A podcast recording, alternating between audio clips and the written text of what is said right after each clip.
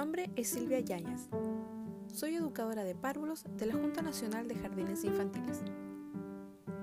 Junto a mi equipo, tomamos la iniciativa de crear este podcast, ya que a raíz de la actual contingencia no estamos atendiendo a nuestros niños y niñas en los jardines infantiles de manera presencial. Queremos aportar semanalmente un audiocuento, enfocados al nivel preescolar.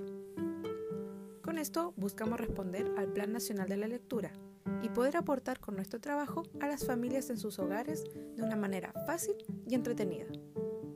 Atentos, cada viernes se subirá un nuevo cuento. Esperamos que lo disfruten.